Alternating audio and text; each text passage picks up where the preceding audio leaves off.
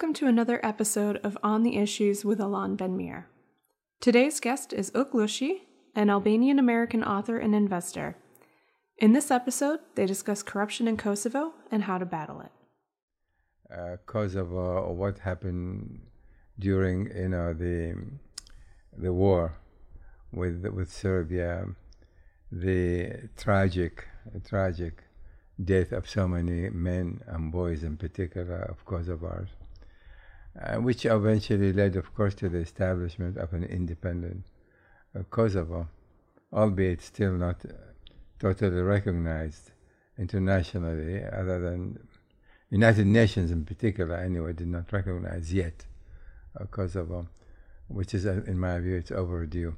But you are from there, and you know the political scene, you know the ins and the outs that's been happening.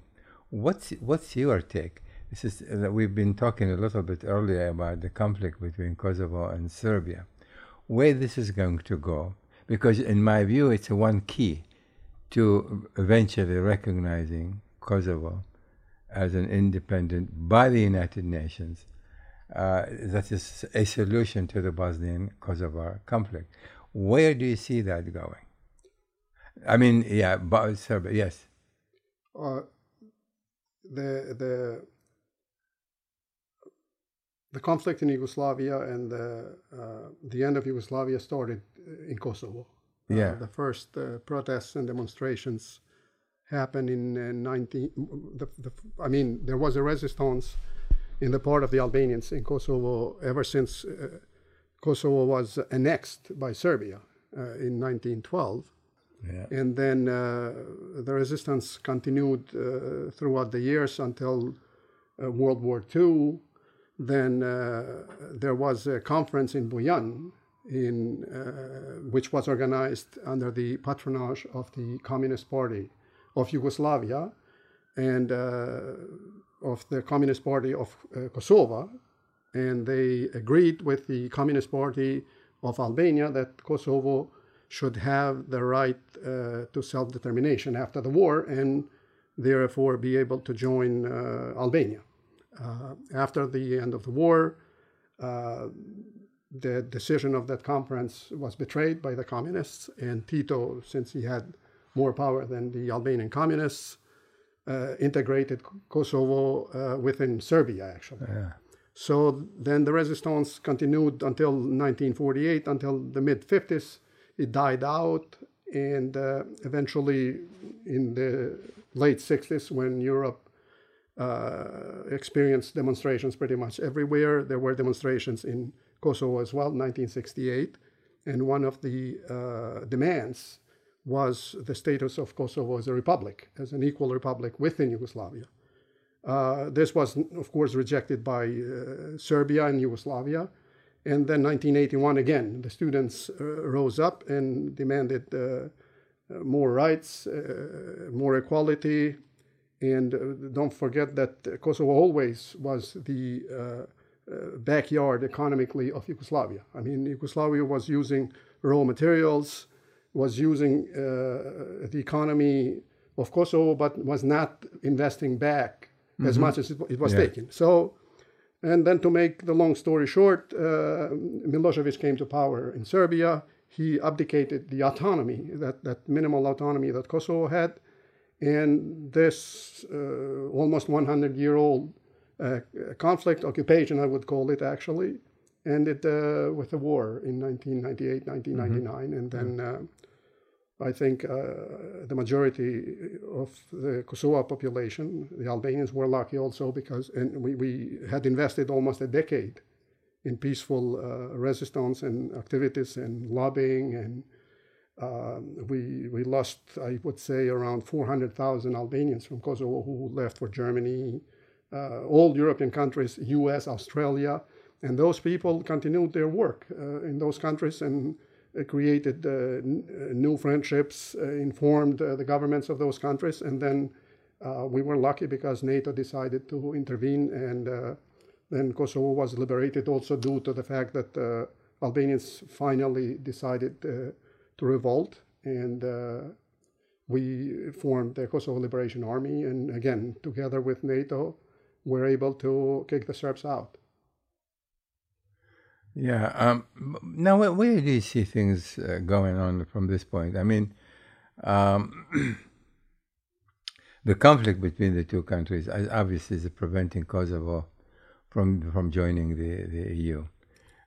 But even then, of course, Kosovo has to go through extensive reforms, social, political. Just recently, I don't know if you read the article that Arbana and I wrote about the endemic corruption in Kosovo, the high unemployment. Uh, so Kosovo in today is not doing great in that regard, economically, socially, politically, and in terms of the execution of democratic um, form of government to actually to for the government to be for the people. So so Kosovo now is a sort of quite I call it a quiet turmoil uh, inside. Uh, what is going to take to change the dynamics within Kosovo itself? Let's let's leave. I would like to leave Bosnia, I mean Serbia alone, for a moment. For the Kosovars themselves to look at themselves in the mirror and, uh, and in my view, they can take so many different actions political, economic, social to solidify, to strengthen Kosovo as a country, independent from anything else, whether the Serbian cooperate or do not cooperate. In my view, the can they can the Kosovars can bring a, across the solution. My my feeling is that if the Kosovo focus right now on building, strengthening the internal socio-economic and political conditions, they be in a much stronger position later on when they sit down to negotiate with Serbia. The Serbs today look at as Kosovo as a weak uh, country, um, is unable to actually um, live up to the promise uh, what promised the people themselves. And you know, if you read, I don't know if you read the article, the immigration from Kosovo yeah, is yeah, very yeah, alarming. The economic deterioration is very alarming. So, so these measures need to take place. Do you see any prospect? Uh, I mean, substantially, you hit the, the nail on the head because that's that's uh, that should have been the core of our interest, engagement, and strategy in Kosovo. I mean, once one, uh, uh, there are many reasons why that didn't happen.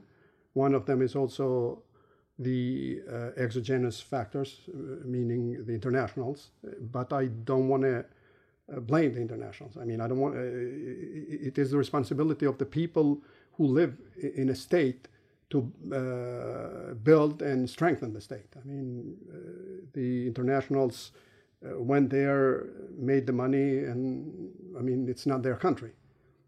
Uh, we had 20 years. Uh, I think we cannot avoid the responsibility. Uh, unfortunately, the elites that were formed after the war uh, did not position themselves the right way. you know, elites usually acquire economic power in order to uh, be on top of the hierarchy in every society. But there is uh, some control, and also uh, elites have responsibilities. I mean, they cannot have only rights. They cannot only look uh, for profiteering and not uh, think about the work that they have to do. So this did happen in Kosovo, unfortunately. And uh, yes, corruption is quite endemic. And the problem is that I am afraid we have gotten to the point where uh, we need to do both at the same time try to replace the elites and also face Serbia because, uh, I mean, even if we decide not to care about Serbia, Serbia cares about Kosovo, so they, they don't leave Kosovo but, but, alone. No, but I'm, of course, they, but the point, my, my point is, you know, actually, very recently I was talking to a group of Palestinians. This very issue came about. I, when I was saying to them exactly what I'm trying to convey to you. You know, they have a hang up for 70 years. They've been focusing on Israel, criticizing Israel, blaming Israel for all their plight. And my and what I suggested, I, I said to the group, but what have you been doing for years for yourself?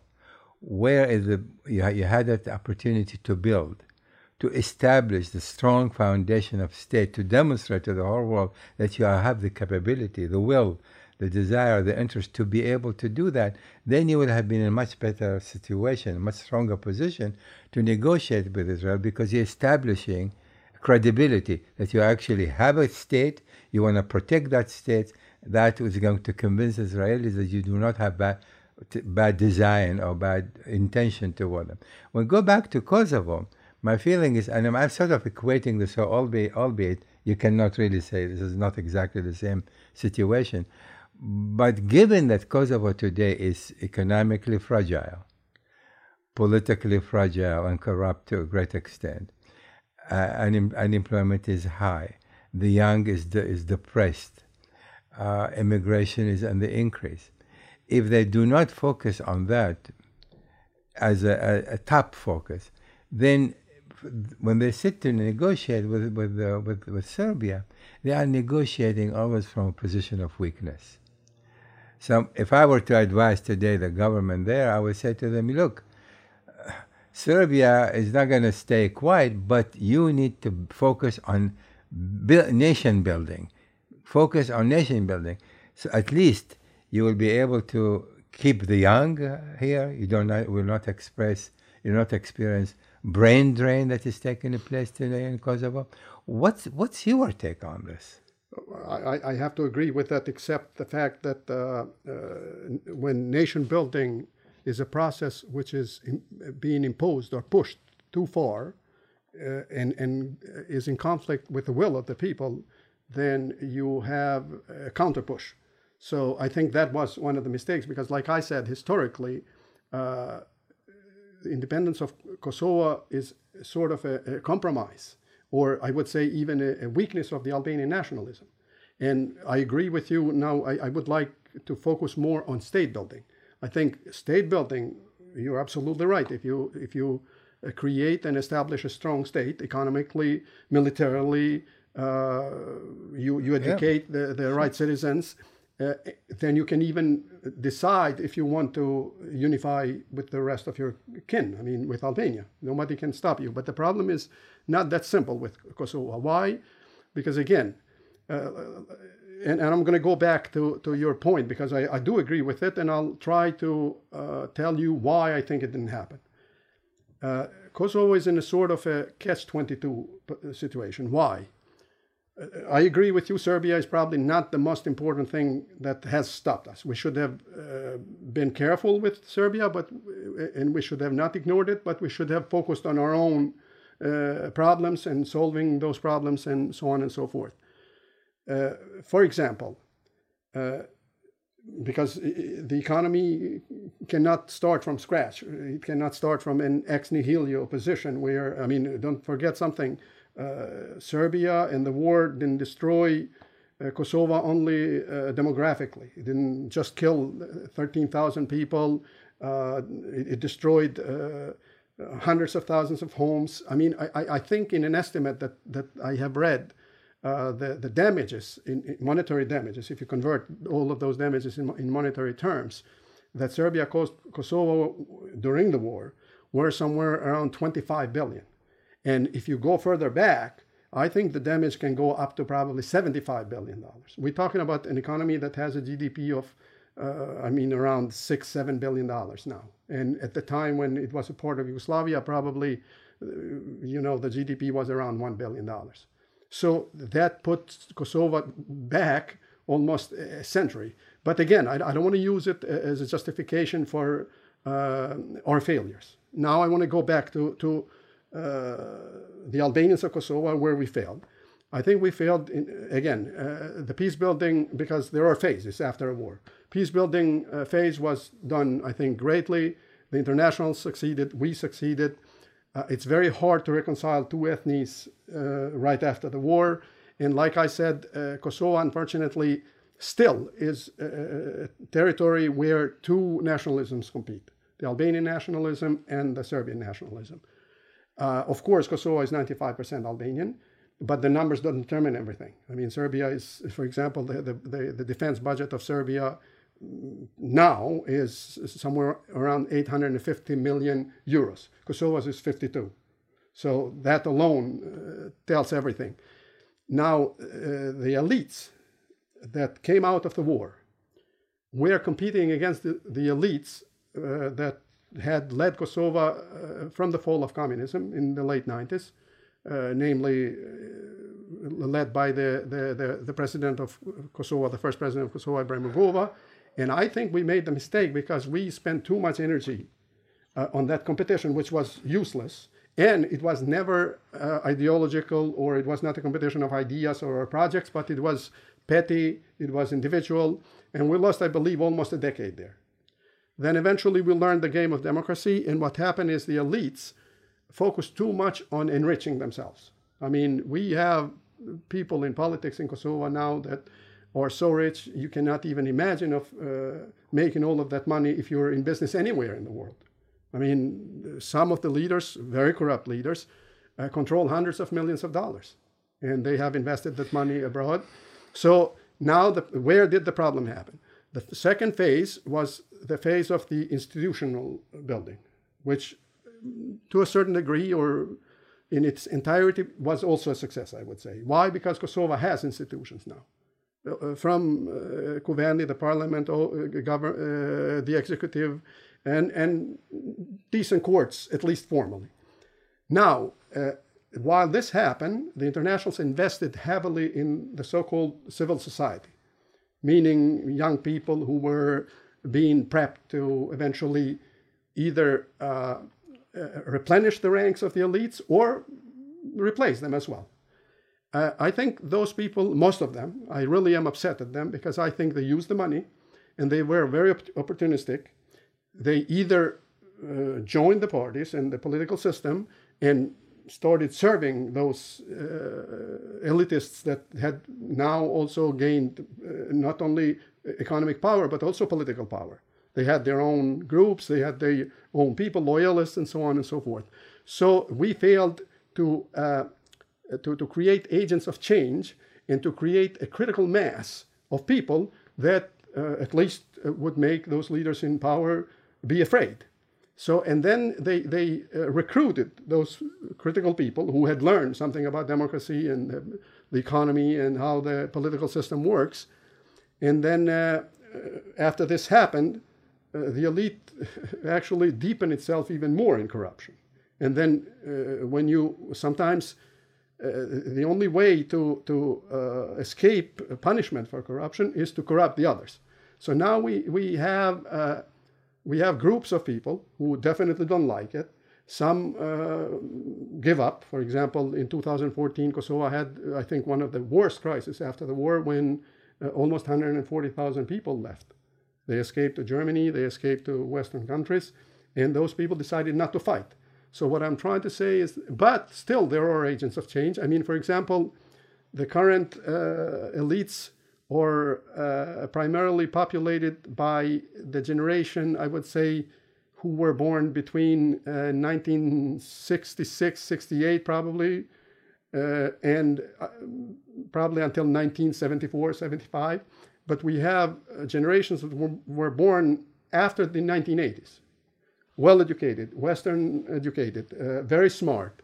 a totally different mentality about governance and uh, the state and they want to contribute, but they feel isolated because, again, uh, we have an entrenched establishment that I believe, uh, I mean, eventually they will have to go. Either they will fall uh, down because of their own weight and the system will uh, uh, be destroyed on its own, or you never know when the critical mass will be created. So the, the problem, like I said again, is the current process which is being absolutely uh, abused and used and utilized uh, for power purposes by the establishment, the Kosovo and Serbia, and, and that is happening also in Serbia because uh, I mean Serbia hasn't seen any change whatsoever since since uh, Milosevic's time. I mean Vucic, the current president of Serbia, was a minister of information of um, Slobodan Milosevic, and he he actually also was present in the war in in Bosnia and probably was involved in in the fighting. Yeah, I mean, I, I agree with your, um, you know, the rationale in terms of why change, real change, in fact, did not take place.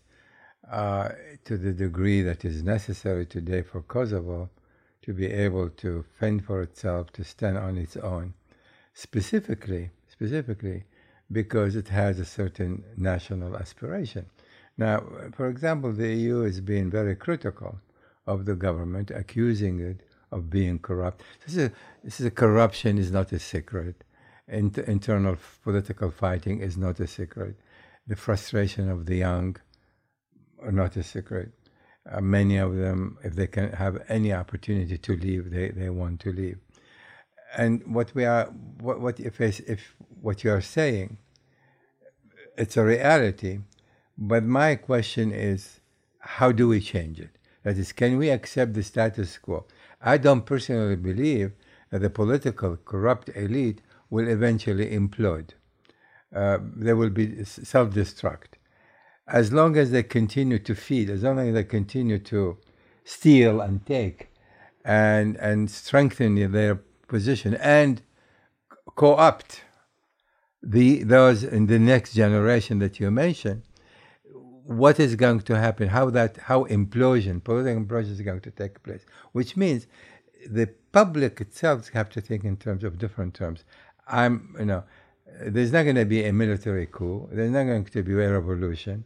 There's got to be some kind of civil, um, civil movements to, on a regular basis, to point out to the fact that Kosovo's independence is at stake and I really feel it is at stake in terms because if you are if you have zero democratic institution only in name, uh, when you do not have uh, um, job opportunities, when you don't have a prospect for a better future by the general public, when the corrupt leaders do not really care, and they remember and they forgot the foundation on which Kosovo was built it was built, as I mentioned in our article, on the ashes of those who've been slaughtered indiscriminately by, by, by the Serbs. So if they forget their, and this history is very short. We're talking about independence of 11 years old. Uh, the, the war is only 20 years old. So this is still the memory. People know it because it happened only recently. But then you have a, a political elite totally corrupt to the bone.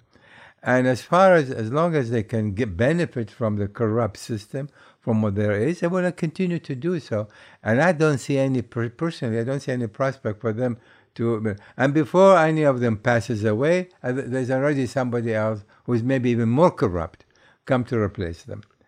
So it's exactly what you said. So you are now in a state of catch 22. And how do you break this vicious cycle?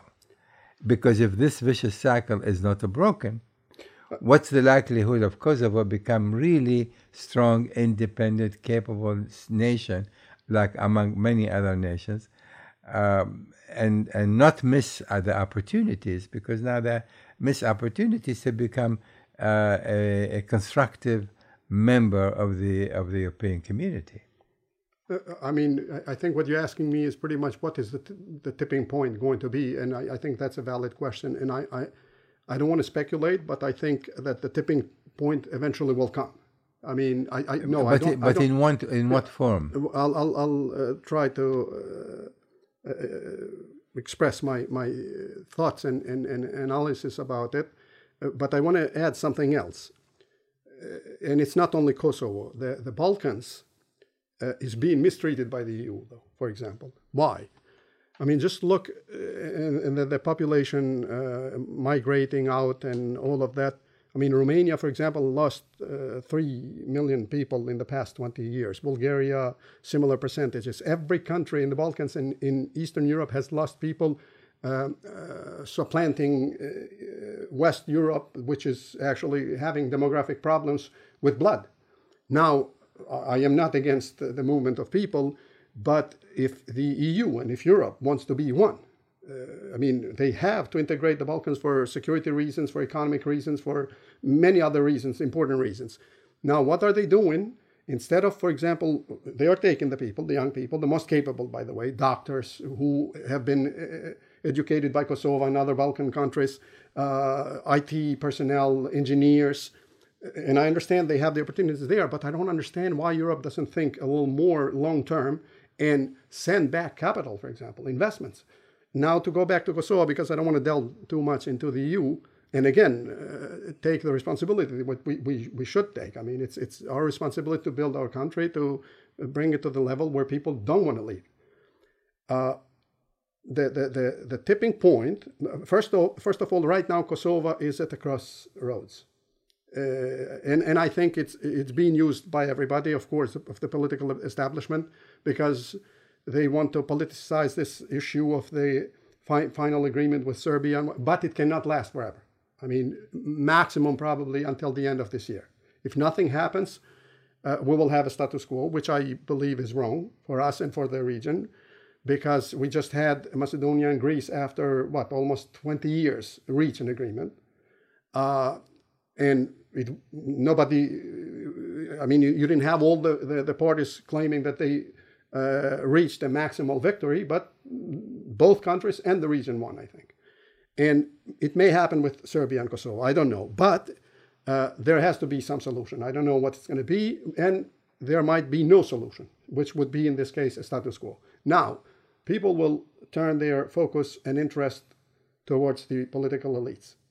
They cannot hide anymore. They cannot say, well, this and that and uh, Serbia or these uh, outside factors or whatever.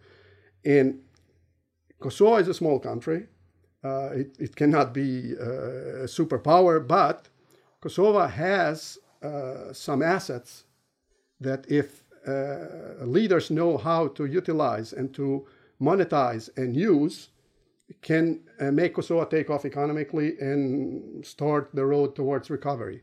And also, there are tons of money around that are not using. I mean, Kosovo, the, the, the poor Kosovo is the only country that ha- has paid all of its roads with its own money.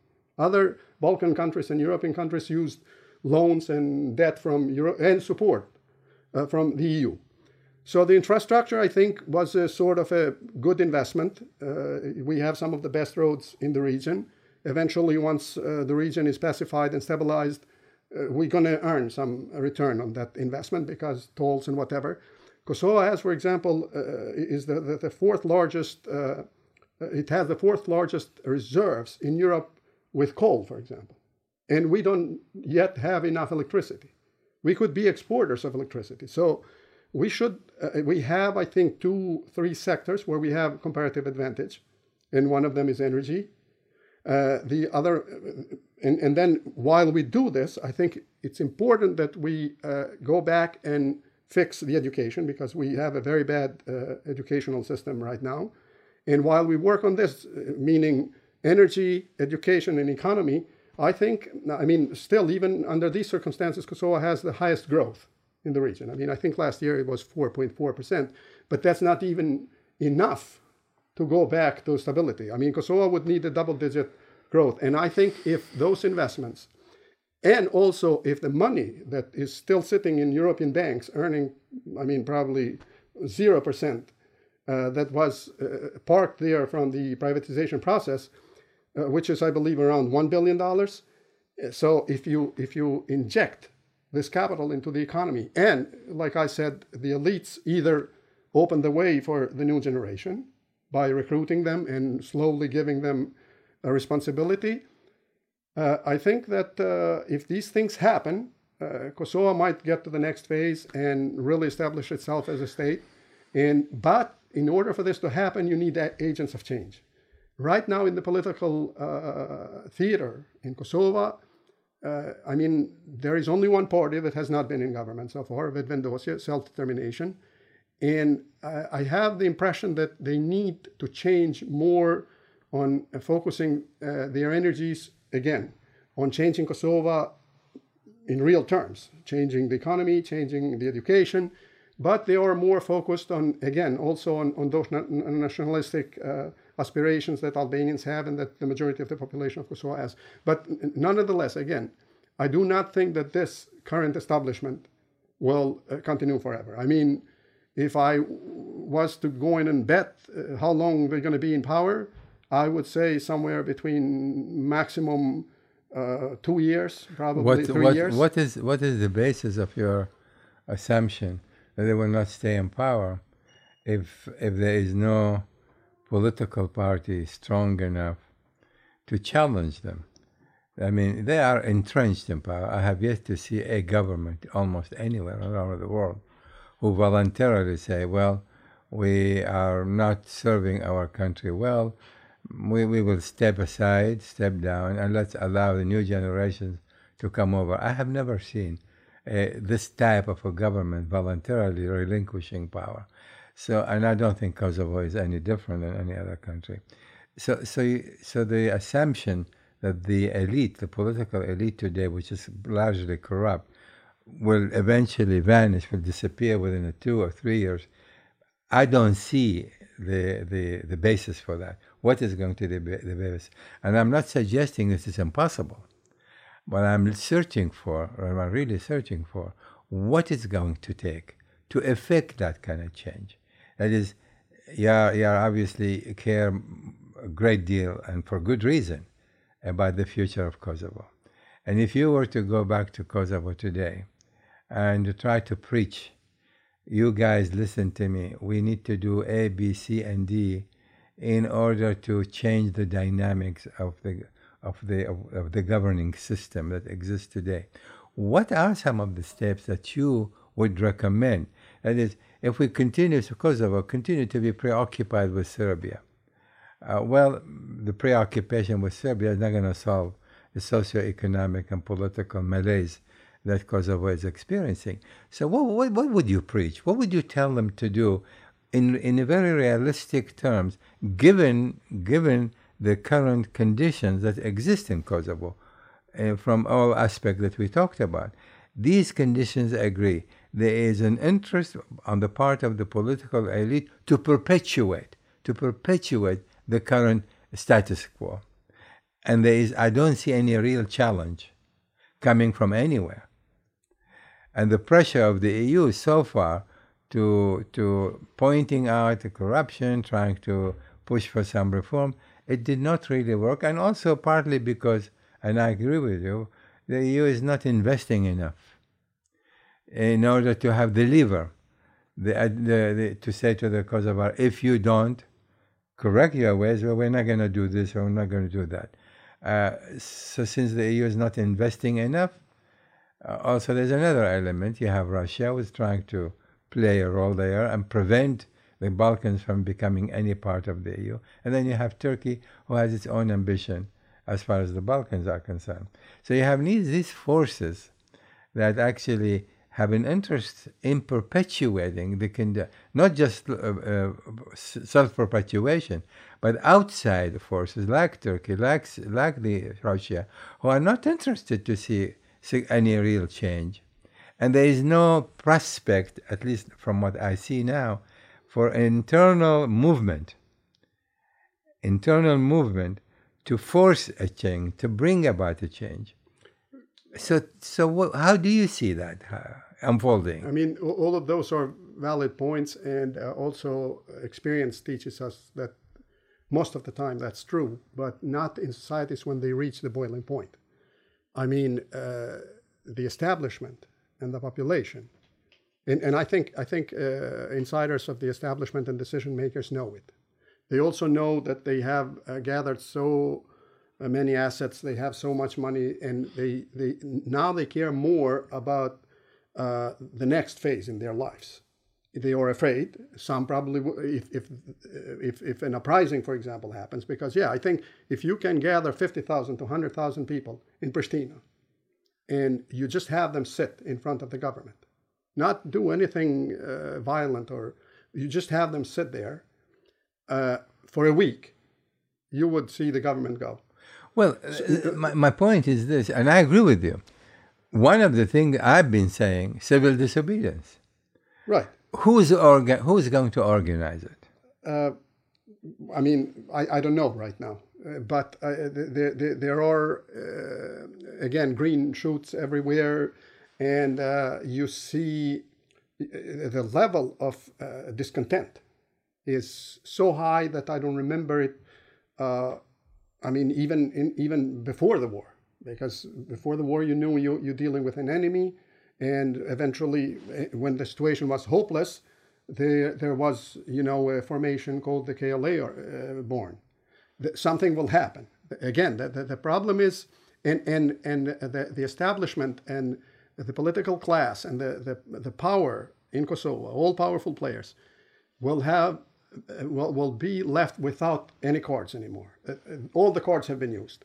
The card of uh, uh, uh, religious radicalization, the card so as a threat to security. Uh, if if there is a deal with Serbia, then we will enter a new phase, as Kosovo, as Albanians, as Serbs, as a region. If it doesn't happen, still we will enter a new phase because we, they will lose that card as well. You cannot come back and say, well, Serbia, Serbia, Serbia, because something has to happen. And the only thing that can happen is one, that the establishment reforms itself from within, again, by opening itself up. And do you think that's possible? Uh, well, if, maybe it's not possible because, like you said, I believe that power is grabbed, power is not given, usually.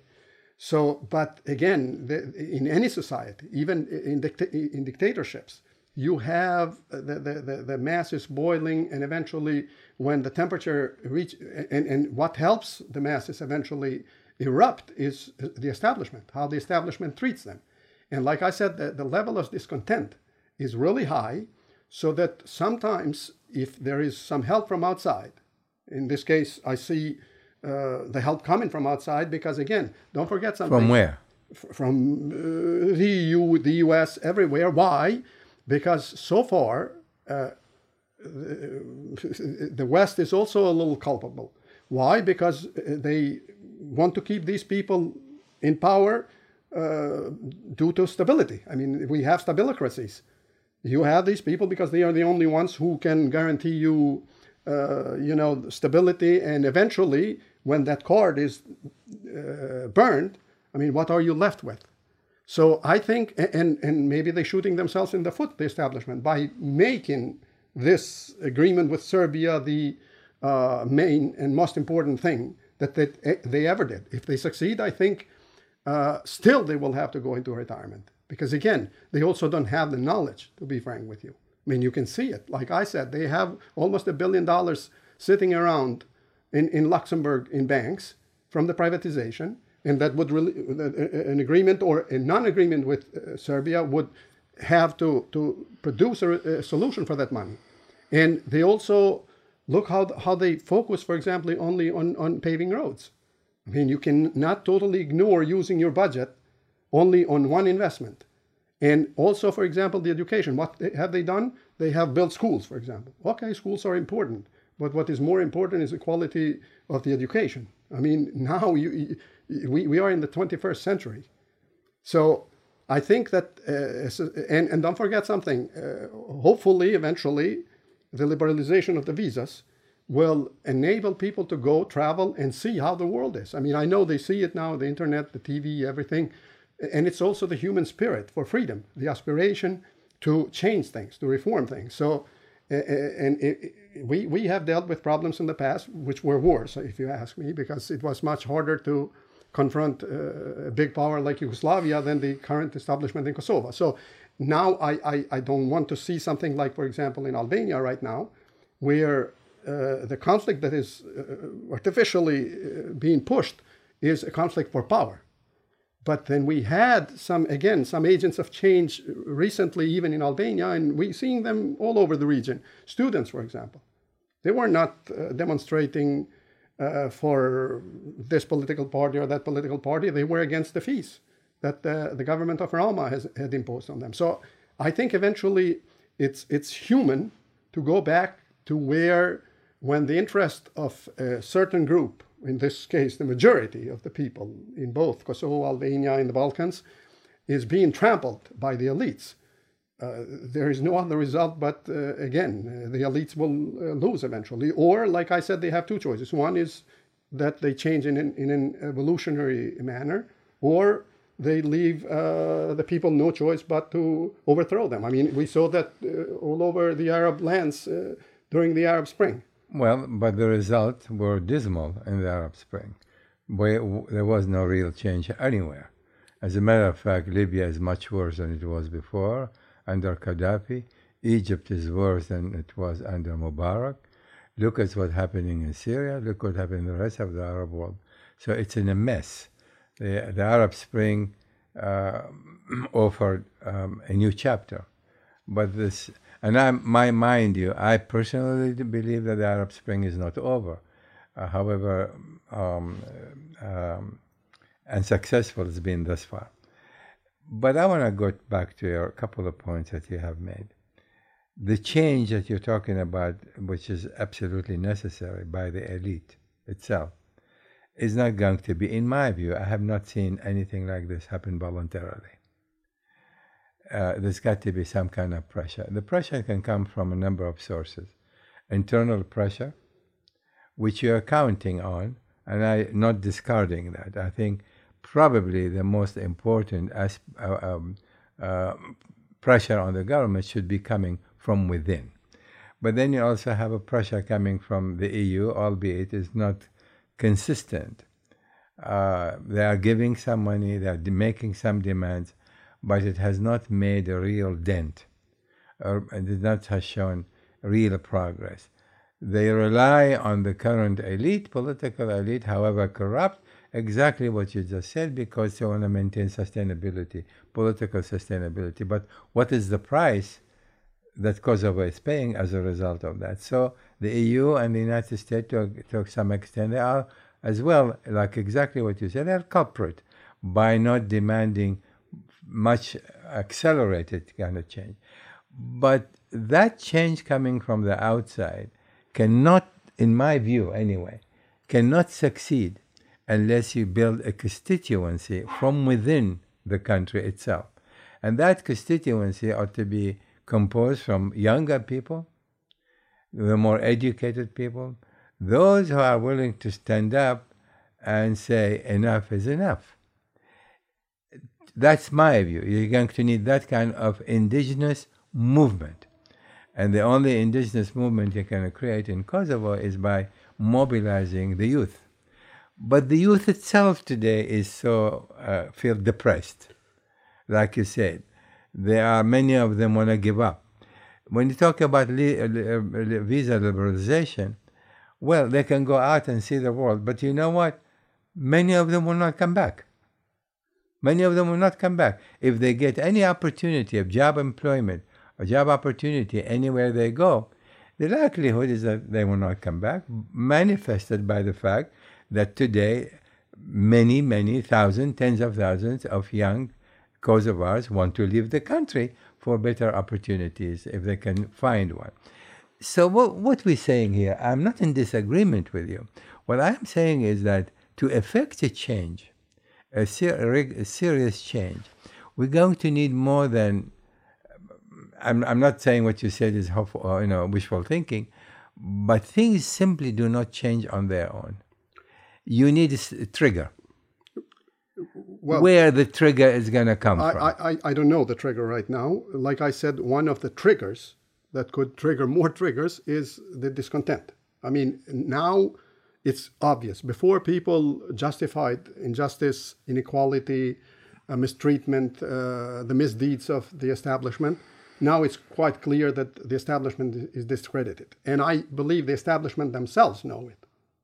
Because partially due to the fact that they have achieved some of their goals, enrichment, and partially because they are not blind and they have families and so on and so forth. So, but the other thing, uh, I mean, I mentioned Arab Spring, and probably that was not the best comparison with the situation in the Balkans, because the Arab Spring was also something else, uh, more geopolitical, and so. Uh, so uh, I should probably use another real uh, comparison. I mean, people in Eastern Europe overthrew regimes.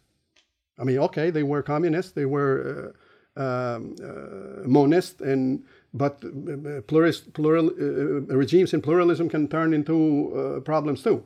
So uh, those people have still historical uh, memory about their power, and sometimes I remember Václav Havel using uh, has an essay about the power of the powerless. Never underestimate the powerless because, uh, like I said, it will take only 100,000 people. That's, that's less than 5% of the Kosovo population to, to be triggered and, and, and cause the change. Now, another factor that I think is very important on my, uh, I don't want to say optimism, but uh, pragmatic optimism is the fact that there are uh, trends out there everywhere. I mean, we have all of this instability or shake off or call it whatever you want in the world because it is a result of establishments. In many countries, establishments had probably good intentions, but their results were not that good. And they also underestimated discontent. I mean, uh, we, we see it even in Israel. I mean, a few years ago, we had people demonstrating for the first time uh, not about security or other things, but about uh, general economic conditions. And you don't know in, in, in, political development sometimes what is going to trigger what. I mean, for example, the, the, uh, one of the very worst events that happened in Kosovo after the war was 2004. It was triggered by rumors about the killing of the, these three boys, drowning of three boys in Mitrovica. So it could be anything. And the trends in the world, because look, uh, the changes in, in the late 80s. Like, for example, uh, Soviet Union was overthrown from the Soviet people. I mean, Russian people and uh, people around them. Uh, same in Romania. Same. So well, I mean, the Soviet Union was really in, in self-implosion. There was no demonstration. There was no.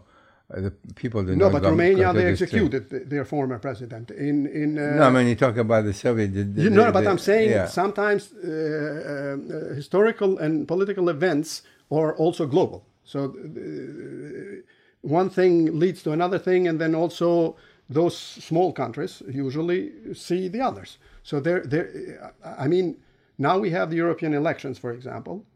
I do uh, anticipate a big shakeup in Europe. I mean, a lot of European countries are going to be surprised themselves what their citizens are going to tell them. I mean, look at, at Germany, look at France. Uh, you have Alternative für Deutschland, for example, it, it's not a joke anymore. I mean, it was called fringe politics. It's, it's going to be probably soon mainstream.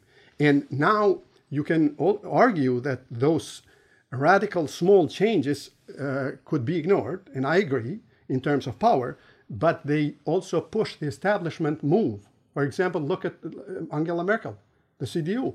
CDU has moved right as a result of the demands coming from such entities as, as AFD and so on. So what I'm trying to say is that uh, there will be change. Now, how deep the change will be, how uh, uh, what the effects of the change will be, I don't know. But this establishment in Kosovo cannot uh, uh continue being like that. No, like it this. cannot it continue. Any, but any when you look sense. at the, um, when you survey the, the changes that are taking place in Europe today, Look what's happening in Hungary. So it's going to happen in Poland. Uh, uh, look at what's happening, the rise of um, white supremacists in Germany. So there is a movement to the right, certainly to the right of center. And I don't think necessarily that Kosovo or any of the Balkan states are going to be immune uh, from that kind of movement.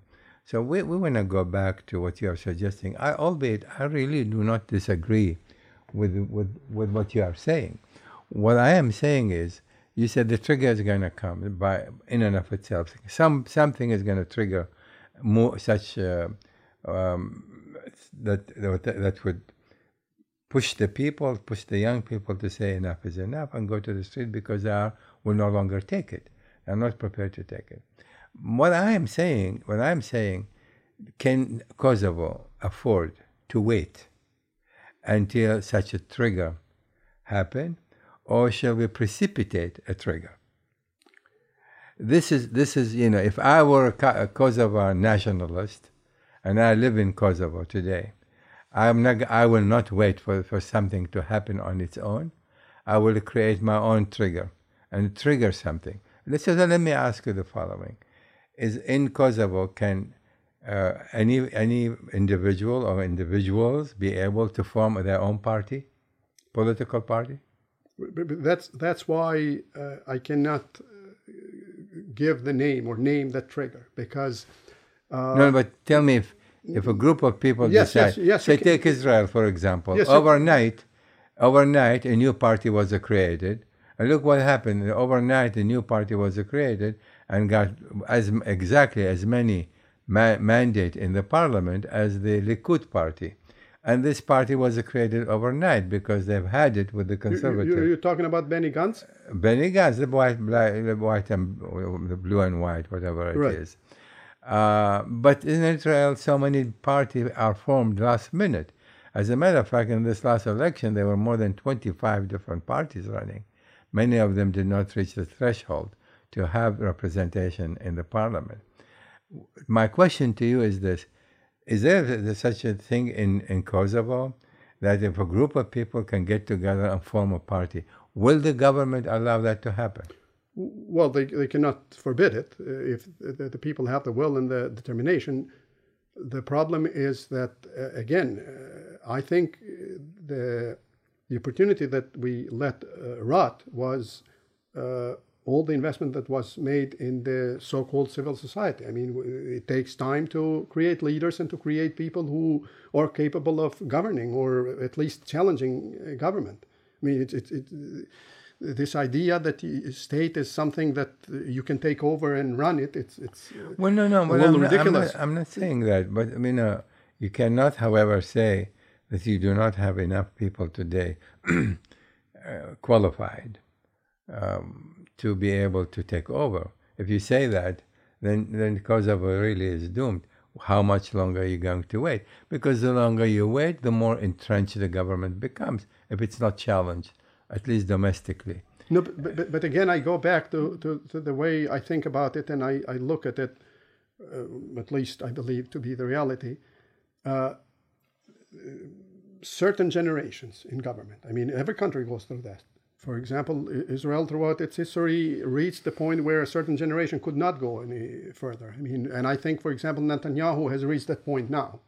Uh, geopolitically, he has, uh, for example, achieved something for Israel, and I know a lot of people disagree with him and don't like him. But, uh, for example, uh, making the Golan Heights uh, securing it at least for, for geopolitical reasons, it's a, is an achievement. But now I think that he has reached the point where he, again, he has to open the way for the next generation. No, well, let, And- let, and- let me suggest to you, if I may, something.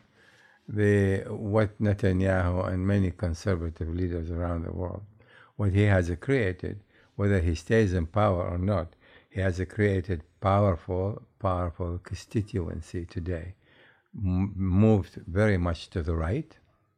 Whether he survive politically another five years or years or, or he leaves tomorrow, he has already created a movement powerful enough to be able to sustain itself no matter what the left or left of center are, are going to do. So this is what has what's happening. He may leave, and for I'll take also I'm going to mention to you Trump. Uh, Trump may lose the election 2020, but he has created a certain base.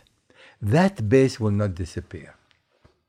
That base will not disappear. The reason why the Republican congressmen today stick to him, well, largely because they will not be elected if they don't stick to him, because the constituency, the constituency that he has, is still is entrenched. So that's what when I when to go back to Kosovo, what happened even if this elite leaves? The question is when. They may have already created successors to take over and prevent significant change from taking place because this is exactly what they wanted to do. And, and that, that brings us back to the to the uh, to the intrinsic uh, importance of the fact that reality has to be taken into account. I mean, if you are in politics, I'm not in politics. I'm talking here as an independent uh, person, but when you are in politics, you you cannot annihilate your opponent. You have to take into account the fact that let's uh, you cannot kill the establishment. You cannot jail all of them. You cannot uh, destroy, let's say, for example, in Kosovo, the PDK or LDK, or like the PDK start uh, uh, attempted to do with LDK, or now the new party, uh, Vetëvendosje, thinks that PDK. So these people will exist because uh, the supporters, the adherents, the sympathizers will always exist, and they also disagree with you probably. They think uh, the core virtues of their ideology or their party are good. So, so that's that's where one needs to have special skills to uh, lead the country or uh, bring it to the next phase where you will uh, leverage them as well. Some will have to go into the opposition. I mean, in the case of Israel, probably Likud eventually will go there. It will not disappear, but the change of, or, or the circulation of the elites of power will change the opposition as well. So that I don't see as a problem. And now to go back to the, the creation of the political parties.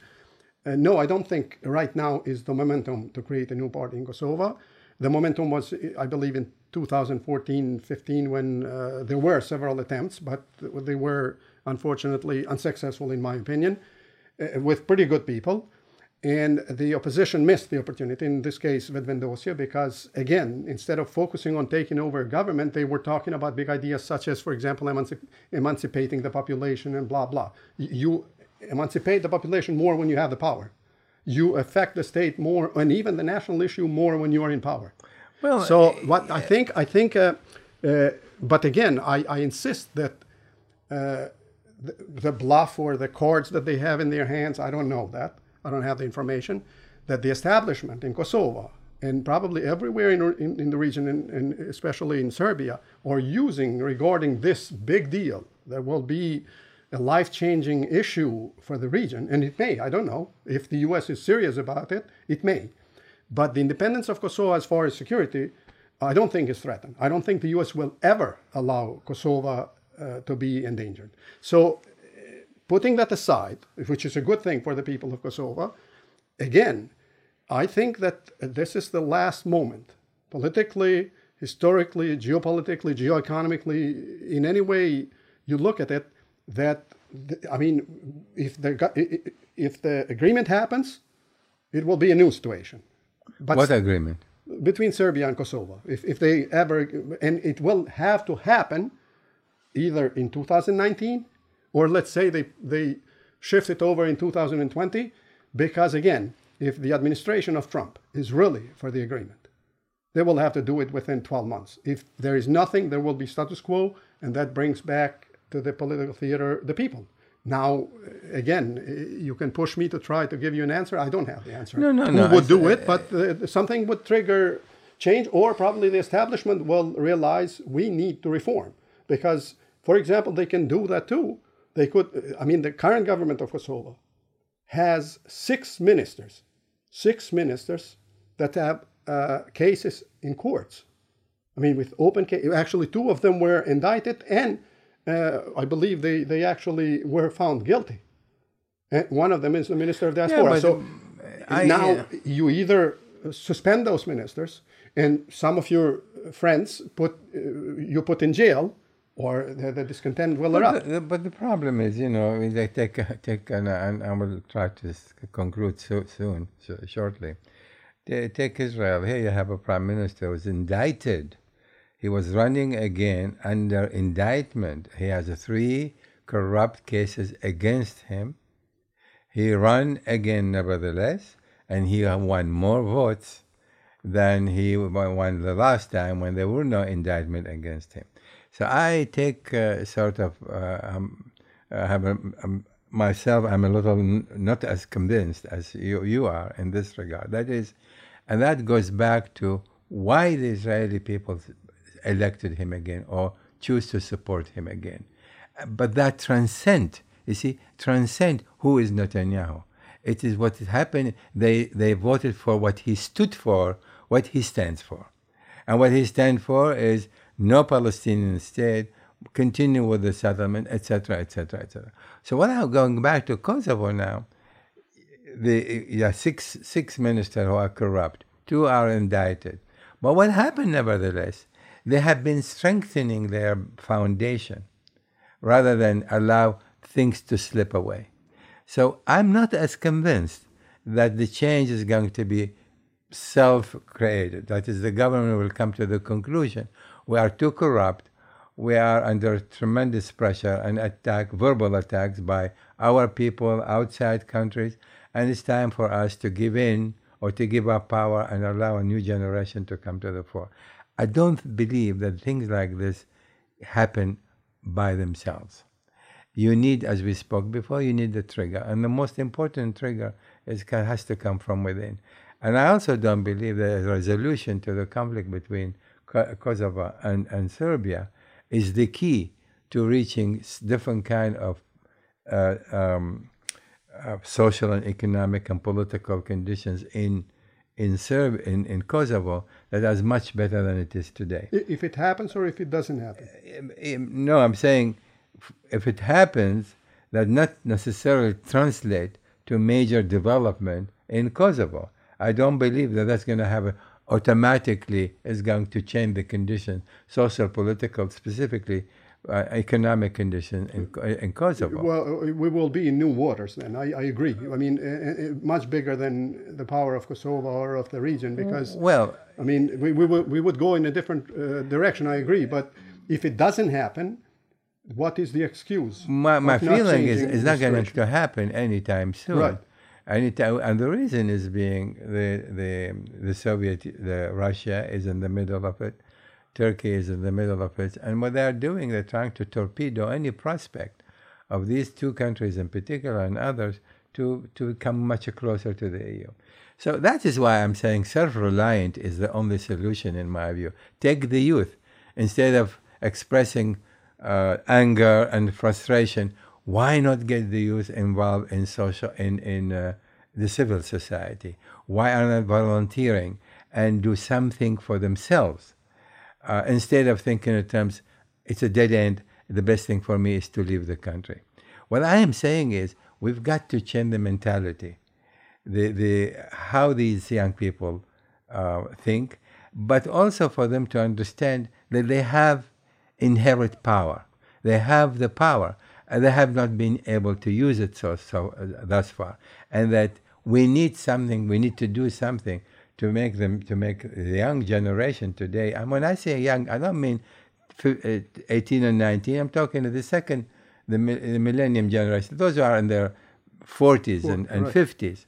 To, to, to step forward and say, well, we've got to do something about it, and then encourage the younger ones, those who are in their 20s and even less than that, to begin to do, to work within, to do something for their own country uh, in whichever capacity they can to strengthen the democratic uh, structure of the, the foundation of the country, to, to be involved in, in, in the civil society, to volunteer, to, to, to volunteer to teach, to volunteer to help uh, communities in a variety of, of, ways. We need some kind of a, of a program, in my view, in Kosovo, that is going to create the new dynamics from within if not a political party, but this, this could eventually lead to that. That is, that is not going to happen unless there is some instigator, something that is going to trigger. And, and, and, and so I don't see that this is going to happen naturally in Kosovo today unless there is some kind of effort made lo- by local uh, leaders, you know, not, not in power necessarily, to begin that kind of a process instead of talking about immigration and more people leaving the country and the corruption and all of that, but begin to structure because you cannot change uh, uh, the elite uh, corruption today overnight. It's not going to happen. They are doing everything they can to preserve to, th- their position and the money they are ma- ge- getting from this.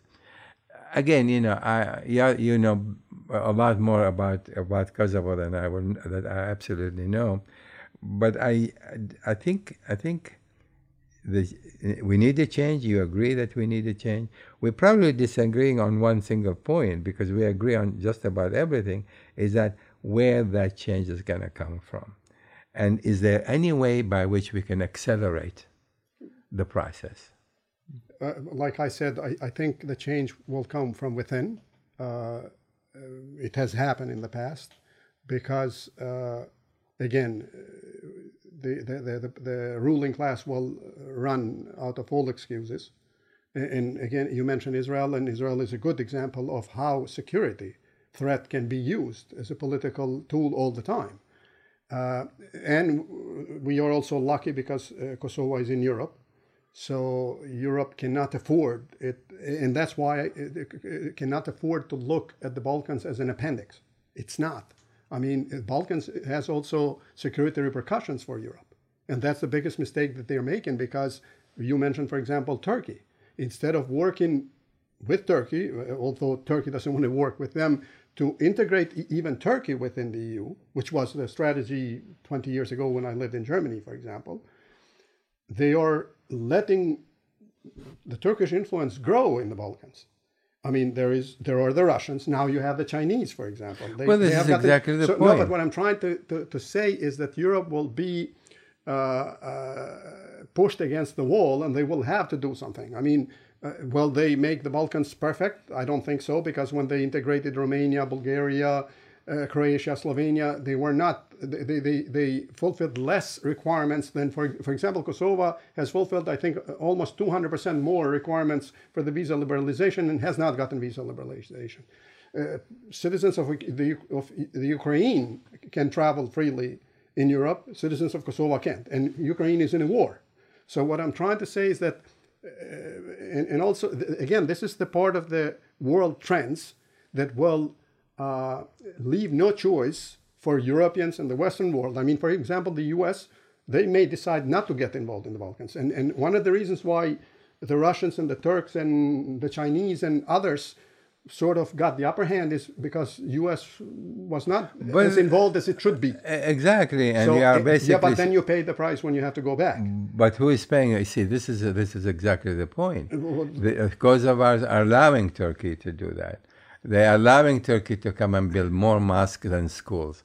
They, I, are, I, they are opening the door for if, the Turks. If you, if you allow me, I can tell you that uh, Albanians in Kosovo are pretty smart. Sometimes they uh, know how to opportunistic, opportunistically uh, use other powers as well. So we we have been in the region for the past 2,000, 3,000 years, and we had different rulers and different influencers and whatever. So uh, I, I, do agree that we have those problems, but uh, Turkish influence and religious influence and and and uh, all of those other influences are, in my opinion, again, probably third tier problems. The main problem for us is, I believe, economic, social, uh, democratic, if you want, because yes, uh, democracy as a system, we must have it.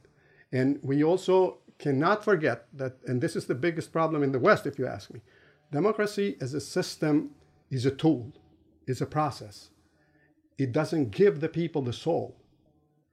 That's one. That's what, for example, ideologies do. That's what uh, nationalism does. That's what religion does sometimes. You know what I mean? So, and we uh, need to focus on that economy. Uh, like I said, uh, the, the strengthening of the state, then uh, unemployment, education, all of those really important problems. The second one is, I mean, as far as the geopolitical codes, our codes are clear. I think Kosovo is the most pro-American country in the world, probably. Even Israel might not be as, as, as strongly pro American as Kosovo. Albanians in general, uh, pro Western, uh, culturally, econom- I mean, the, the, the biggest uh, economic exchange of Kosovo and of the Balkans, still uh, almost, almost 65% is exchange with Europe.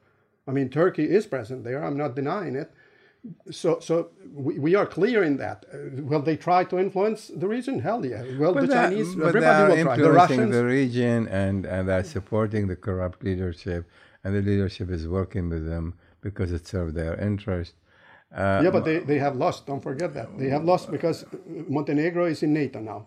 Uh, Macedonia is going to be NATO, so the Russians lost there too. If you ask me, for example, I see as more dangerous for general interests of the uh, countries there in the region and in Europe, uh, the influence of, of, of, the Russians in Greece, for example. I mean, Tsipras openly uh, collaborates with Putin. And then you have also, for example, and, and I'm going to end this geopolitical uh, opinion with, with uh, uh, Germany. I mean, Germany is a little bit double faced vis a vis Kosovo. Why? There are five countries of the EU that do not recognize Kosovo. Uh, it's Spain for ridiculous reasons. Also, they claim it's Catalonia, but it's, I mean, it doesn't, there is no parallel between Catalonia and Kosovo. It's Slovakia, it's uh, Greece, it's Cyprus, and it's uh, who else is it? There is another country. So uh, now during the crisis in 2008, 2009, austerity measures and all of that with Greece, Germany was detrimental in assigning the, the help and the assistance, financial assistance to Greece, pretty much allowed Greek, the Greeks to, to survive.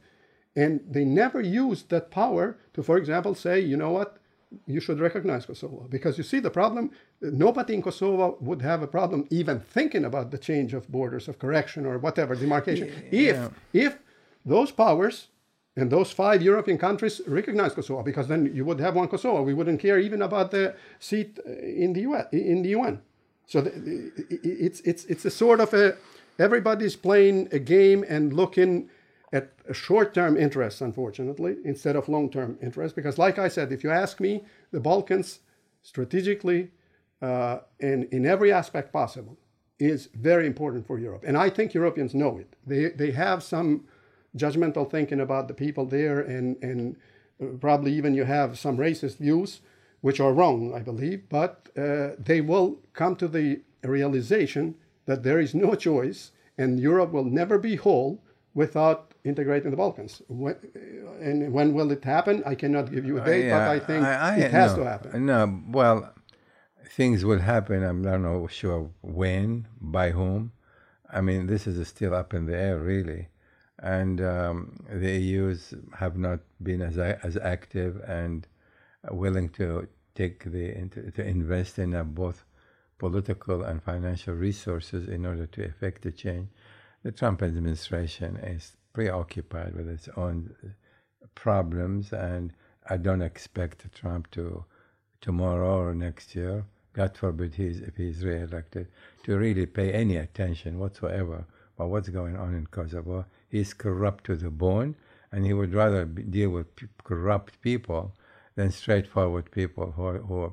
So, so you know, Kosovo, as long as Kosovo is pulled and pushed, this is how I see it, by various powers in the region and outside the region, and it is weak internally because there is less and less social and political and economic cohesiveness.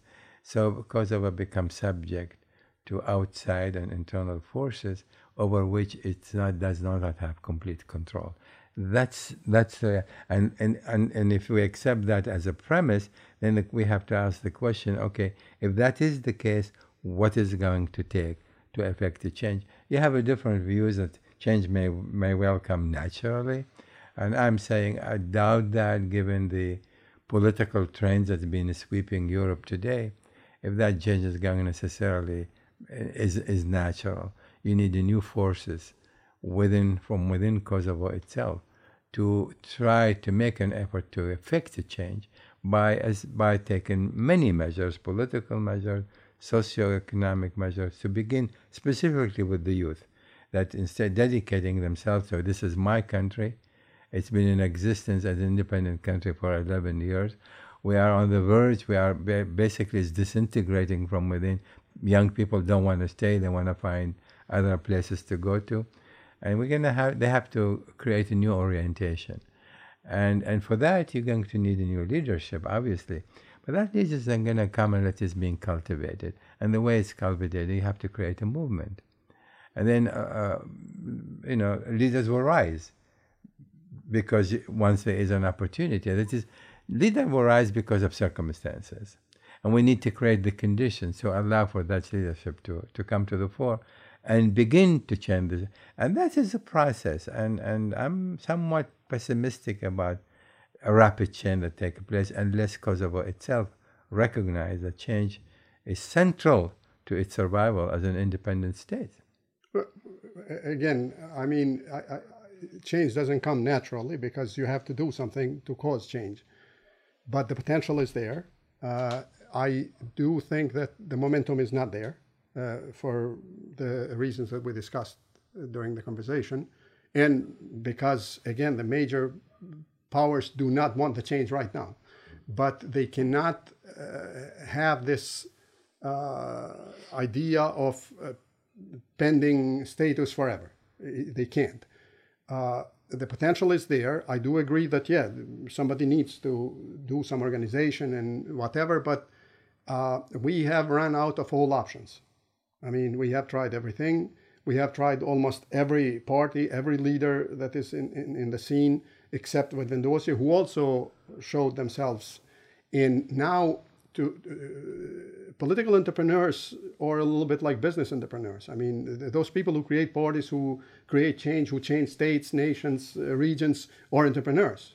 And the, the thing is that right now, I, d- I mean, I, I don't want to talk uh, using individual names. I don't see even groups of those people, clusters, but uh, the discontent, I insist again, is uh, so high that there is no other solution but for the people because not all the people can leave. And now when i mention european union and the west i i mean technically that's a disadvantage for kosovo because if the right wing forces and uh, i mean uh, fascist forces forces and whatever come to power in europe that's bad for us but in that bad there is something good because people will realize not two million people can leave the country and go somewhere and find a solution. Well, because I they, mean- will, they will also start not accepting people. But when you so have, you have to find a solution because this is my home. This is where I have to build my life, and uh, they will have to, to come up with a solution. well, again, you know, if the statistic bearers uh, bear me are correct, that's when you have a hundred, more than hundred thousand left in 19, uh, in, in 2015. Uh, it's it's a very alarming. Yeah, but, But, not, uh, not all are staying. but The- going- a but lot of going- people are returning. Going to your point, if whenever change comes, and the from when the political elite gives up itself, there's pressure from the outside. What you're going to still need to have infrastructure ready to be, and be able to take over. You do not have that infrastructure, political, economic, and social infrastructure. And I think this is what the cause of our need to think about it. Change will come. Let us assume you are uh, you're correct. Change will have to come. But if we don't have the infrastructure to immediately step in, then you can count on the elite, political elite, and other to continue to exploit the situation because there is no real challenge that they can see that over time this is what's going to happen if we do not correct our ways. Anyway, we can No, continue. I agree. This, I agree. with continue with so many more. Uh, you know, this conversation. I really appreciate it. You're, you're terrific, Thank you. and and I hope we can uh, continue our dialogue and uh, do something about it. Thank you Hopefully. again. Thank you. Thank you for listening to this episode on the issues. You can find this podcast on my SoundCloud page and stay tuned to my social media accounts for the latest analysis and announcements.